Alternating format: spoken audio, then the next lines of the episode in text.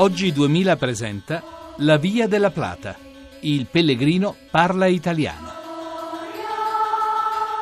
Buonasera da Sergio Valsania e da Donatella Pochar e Lara Dercic. Bisogna dire che Lara oggi ha conquistato il record di lunghezza su una tappa. Abbiamo appena finito i conteggi e sono stati da Villa, Vie, da Villa Veia a Campo Bessero sono 32 km e mezzo e quindi il precedente record detenuto da Andrei di appena 31 km e mezzo va considerato polverizzato. Come ti senti?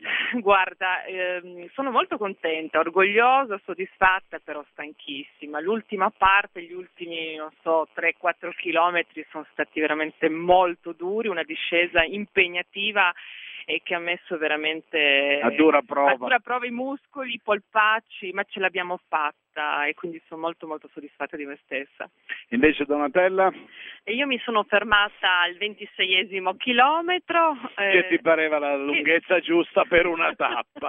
sì, mi pareva la lunghezza giusta, la sofferenza però tempra l'anima e quindi io non mollo perché domani sarò puntuale alla partenza. Perfetto, no, devo dire che poi eh, siete state fortunate perché nel giro di tre tappe avete potuto apprezzare praticamente tutte le caratteristiche del pellegrinaggio. Abbiamo fatto le tappe, quelle più di suspense, dove si aspetta l'ostacolo e poi si deve superare l'ostacolo e dopo averlo superato si è contenti. Invece oggi c'era questa tappa di lunghezza nella quale invece almeno fino a a metà, fino quasi al ventisesimo chilometro, forse fino al ventottesimo, prima di questo arrivo con salita e discesa ripida, c'erano tutte quelle cose di attenzioni all'assetto, allacciatura delle scarpe, come vestirsi, mi metto la giacca a vento, mi tolgo la giacca a vento, fa caldo, fa freddo,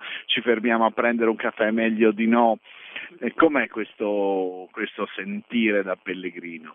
Eh, sì, eh, veramente bisogna gestire la situazione perché fa caldo, fa freddo, ci si veste, eh, ci si sveste, si suda.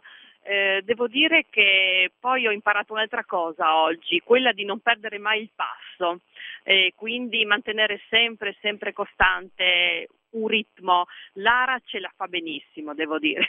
Sì, ho preso un passo, l'ho tenuto quasi fino alla fine, ma comunque ricordava Sergio, oggi è stata veramente molto impegnativa anche dal punto di vista delle scarpe. Io ho dovuto allacciarmi i lacci due volte, togliermi le scarpe perché mi erano entrati anche dei sassolini, quindi proprio di tutto e tra l'altro penso, almeno personalmente, mi abbia aiutato il tempo, sia il vento, c'era un po' più fresco e poi anche um, abbastanza nuvoloso, ecco, quindi se, fosse, se, fossero stati 40 gradi morivo anch'io, quindi non ci vedevamo forse qua, ma comunque ecco, il tempo oggi mi ha aiutato parecchio.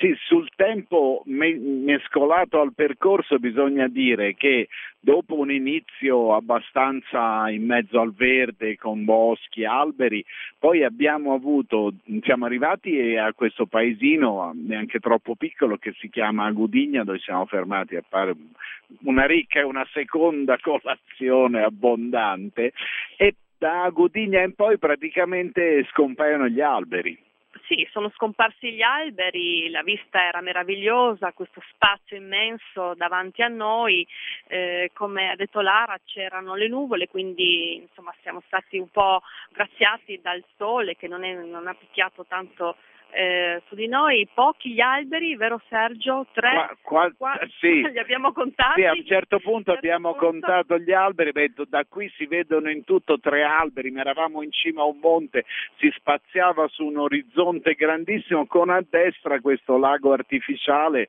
molto, molto bello, pittoresco. Noi siamo sempre la via della plata.blog.rai.it e ringraziamo Simona Marcolongo per averci permesso di fare questo collegamento.